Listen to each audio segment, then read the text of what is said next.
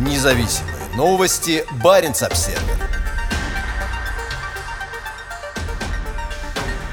Мурманским школам дано указание преподавать антиукраинскую пропаганду. Учителей просят просветить школьников о геноциде русских в Украине и ее исторической принадлежности России. 28 февраля Министерство образования Мурманской области объявило, что на уроках истории в школах региона нужно использовать обновленные методические материалы об Украине. Согласно письму, подписанному исполняющей обязанности министра Светланой Веденеевой, новые методические материалы рекомендованы к применению на уроках истории 6-11 классов. Их рекомендовано использовать с 1 марта. Также предусмотрены онлайн-занятия, пишет Веденеева. Среди новых методических материалов брошюра «Россия и Украина», две части единого исторического, духовного и культурного пространства. В брошюре, которая, по-видимому, была подготовлена перед российским вторжением, рассматривается период со времен крещения Руси в 988 году и утверждается, что признание Путиным мятежных республик на востоке Украины является законным. Большое внимание уделено так называемому антироссийскому пути Украины. В брошюре утверждается, что страна является русофобской, дружественной к нацистам и находится под контролем внешних западных сил. В ней также также подробно рассказано об ультиматумах Путина, НАТО и США и его пространных выступлениях в преддверии кровавого вторжения в соседнюю страну. Вспомните историю. Россия всегда выступала гарантом безопасности Украины и ее независимости, обращают внимание школьников авторы материалов. Также они предлагают учащимся ответить на вопрос, можно ли описать действия нашей страны как помощь старшего младшему. Опубликовала брошюру активистка и оппозиционный политик из Мурманска Виолетта Грудина, получившая ее от знакомых учителей. Как пишет Грудина в своем телеграм-канале, многие учителя области категорически против пропаганды. Мурманская область – один из многих российских регионов, чьи военнослужащие сейчас находятся в Украине. Считается, что в ожесточенных боях по всей стране участвуют несколько сот военнослужащих 200-й отдельной мотострелковой бригады из Печенги, а также морские пехотинцы из «Спутника».